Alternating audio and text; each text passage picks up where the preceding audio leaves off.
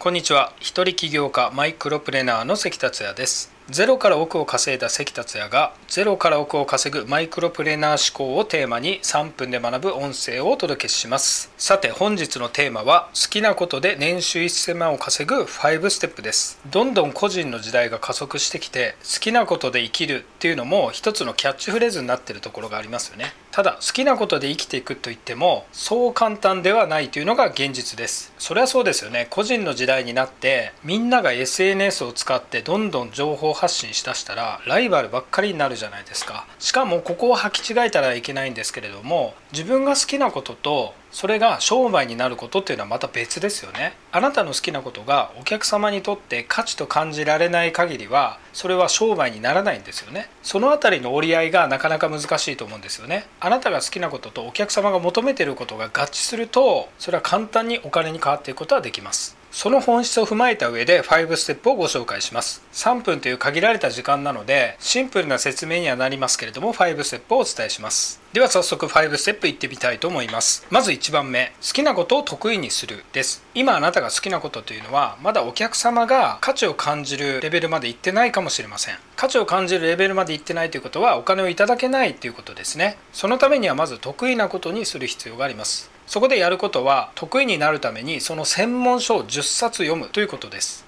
例えばカメラマンになりたかったらカメラに関する専門書をじゅっさつ読むということです。こういう話をするとじゅっさつも読めないとかじゅっさつの本題がないという方もいらっしゃるかもしれないんですけれども、年収いっせんまん円や月収ひゃくまん円稼ぐにあたってそのくらいのことは最低でもやっぱりできないと稼げないですよ。年収いっせんまん以上の人というのは労働人口の よんパーセント と言われています。きゅうじゅうろくパーセント の人がやってないことをやるのが年収いっせんまん以上の人なんですよ。ですのでまずこのいちばんをクリアしてください。そして次のにばんは無料レポートを作るです。本をじゅっさつ読んでそこから得たノウハウや知識を無料レポートとして ピーディーエフ などで作りましょう。そして次さんばんめ、無料レポートを配るです。配る手段としてはブログや エスエヌエス などを使って配りましょう。そこで大事なのはメールアドレスをもらうか ライン で友達になるか、連絡手段を必ず取りましょう。マーケティング用語ではそれはリストって呼ばれるんですけれども、リストを必ず取りましょう。次のよんばんめは販売商品を作ります。例えばカメラマンになりたい方であったら写真撮影何枚でいくらとかですね、スタジオ撮影いくらとか、例えば何かの手作りとかであれば手作り教室いくらとかですね、そういうふうに商品と値段を決めていきます。そしてファイブステップ最後のごばんめは販売商品やサービスを売るセールスページを作って宣伝します。以上がファイブステップです。ステップワンは好きなことを得意なことにする。ステップツーは無料レポートを作る。ステップスリーは無料レポートを配る。ステップフォーは販売商品を作る。ステップファイブはセールスページを作って宣伝する